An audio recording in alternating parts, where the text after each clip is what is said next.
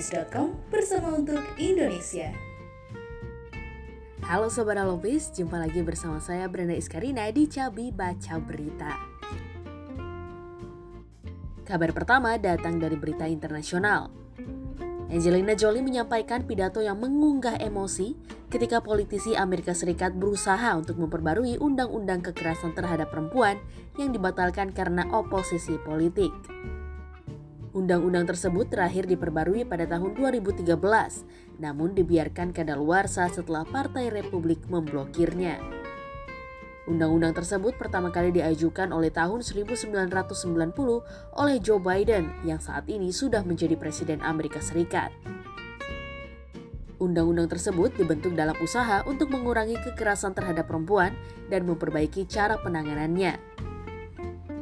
Sejak itu, undang-undang tersebut terus diperbarui beberapa kali. Masih dari kabar internasional, kali ini dari dunia hiburan.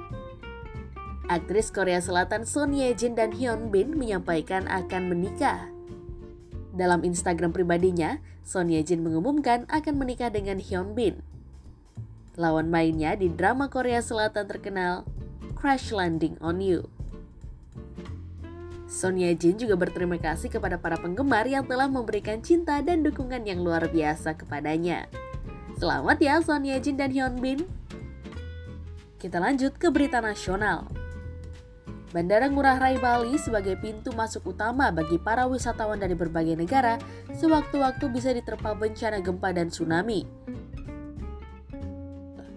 Hal tersebut disampaikan oleh Kepala BMKG Dwi Korita Karnawati.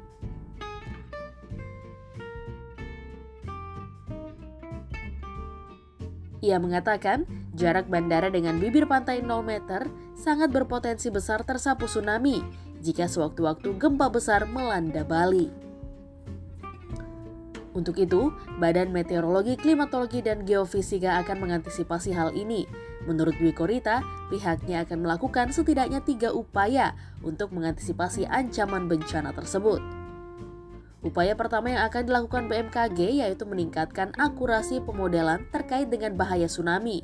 Mengingat bandara ini berada di pesisir pantai yang berhadapan dengan sumber gempa berpotensi tsunami atau terjadinya megatrust selatan Bali. Kedua, BMKG akan memasang sistem penerima informasi gempa bumi dan tsunami atau WRS New Generation yang akan diintegrasikan ke dalam sistem yang ada di Common Center Bandara Ngurah Rai.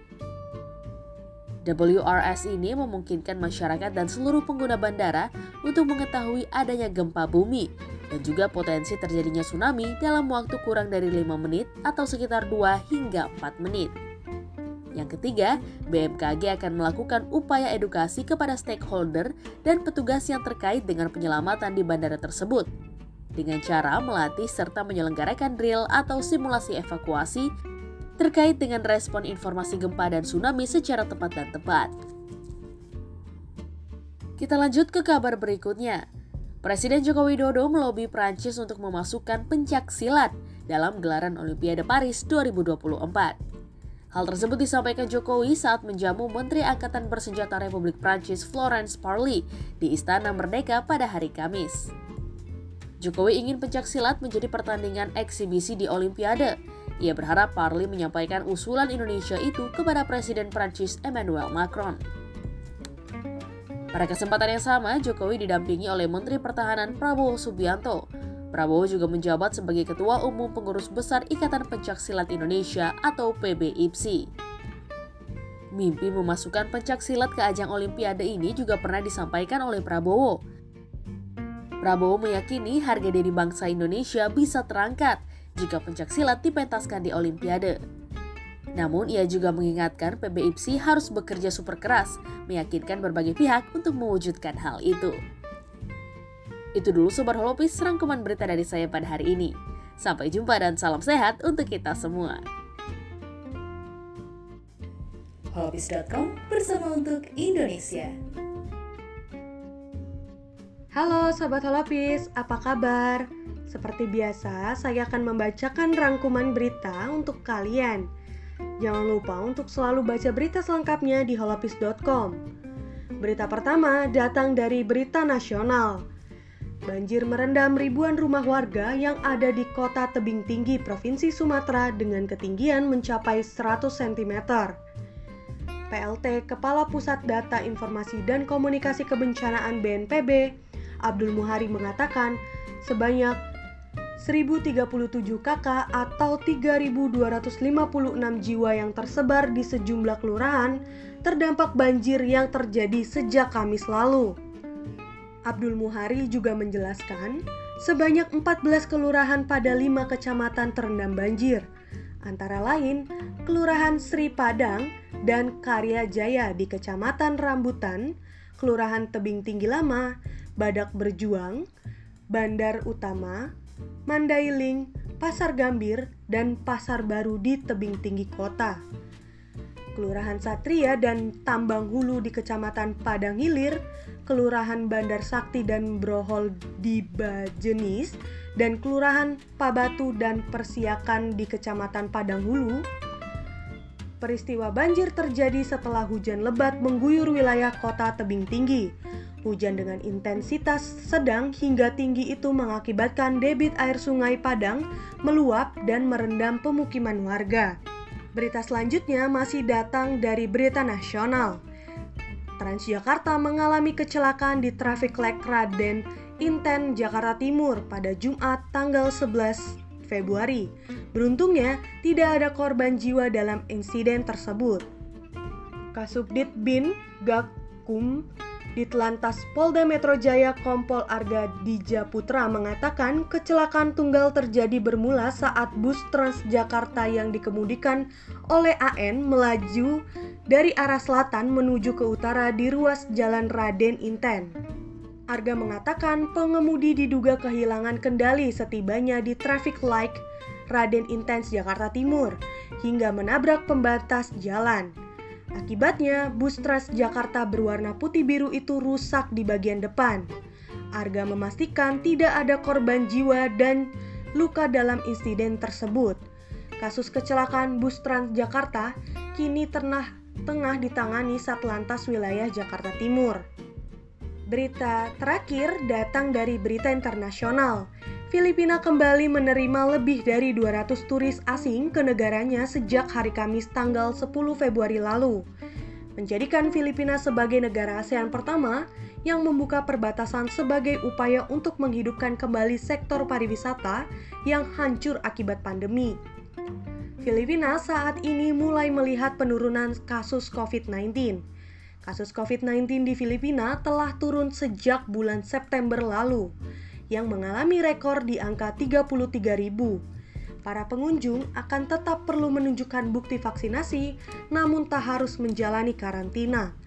Filipina menerima 8 juta pengunjung di tahun 2019 namun mengalami penurunan hingga 82% di tahun 2020 saat perbatasan ditutup akibat pandemi COVID-19. Itu dulu rangkuman berita yang bisa saya bacakan. Jangan lupa untuk selalu baca berita selengkapnya di holopis.com. Saya Dara Aulia pamit undur diri. Sampai jumpa. Holopis.com bersama untuk Indonesia. Apa kabar Sobat Holopis? Jumpa lagi dalam program Cabi yang merangkum berita-berita yang telah tayang di holopis.com. Untuk informasi pertama, Candi Prambanan, Candi Borobudur, Candi Pawon, dan Candi Mendut dicanangkan oleh pemerintah menjadi tempat ibadah umat Hindu dan Buddha di, dari seluruh dunia. Hal tersebut ditandai dengan penandatanganan nota kesepakatan atau MOU yang dilaksanakan secara daring dan luring mengenai pemanfaatan empat candi tersebut. MOU tersebut dilakukan oleh Kementerian Agama, Kementerian Pendidikan dan Kebudayaan, Riset dan Teknologi, lalu Kementerian BUMN, Kementerian Pariwisata dan Ekonomi Kreatif, serta pemerintah Provinsi DIY dan Provinsi uh, Jateng. Kesepakatan yang dicapai tersebut akan mencakup fungsi-fungsi keempat candi tersebut untuk kepentingan ritual merujuk tujuan awal yang uh, didirikannya candi-candi tersebut. Karena selama ini lebih banyak dimanfaatkan untuk kepentingan penelitian dan kebudayaan serta pariwisata. Informasi selanjutnya, anggota Komisi 7 DPR DPR RI, Mulyanto, meminta pemerintah menutup lokasi penambangan batu andesit di Desa Wadas Purworejo, Jawa Tengah karena ditengarai tidak mempunyai izin. Mulyanto menilai pemerintah harus tegas dan adil kepada siapa pun dalam menegak, menegakkan aturan nomor 3 tahun 2000 uh, eh, aturan Undang-Undang nomor 3 tahun 2020 tentang mineral dan batu bara atau minerba. Menurutnya jangan karena penambangan tersebut untuk keperluan pembangunan waduk bener yang merupakan proyek strategis nasional maka pemerintah menjadi longgar dalam hal perizinan. Mulyanto menilai pemerintah harus memberi contoh yang baik bagi masyarakat Jangan karena ini proyek pemerintah maka boleh melanggar hukum. Kalau itu berlanjut akan menjadi presiden buruk di dunia pertambangan Indonesia. Ia meminta Kementerian SDM juga segera meninjau lokasi penambangan desa Wadas untuk memastikan data-data tersebut karena jelas terindikasi melanggar syarat-syarat perizinan dan praktek penambangan yang baik. Informasi yang ketiga, Korlantas Polri memberikan dispensasi kepada para pengendara yang akan melakukan perpanjangan masa uh, surat izin mengemudi atau SIM di masa penerapan PPKM level 3 di wilayah tertentu. Kasibian SIM ditergen Korlantas Polri, Kompol Faisal Andri, mengatakan Korlantas Polri memberikan dispensasi perpanjangan SIM khususnya pada masa PPKM level 3 awal Februari ini. Selain itu, jumlah pemohon di Satpas SIM kabarnya juga dibatasi selama PPKM level 3 di mana untuk daerah dengan level 3 sampai level 2 sebanyak 50%, sementara dengan level 1 kapasitas sebanyak 75%.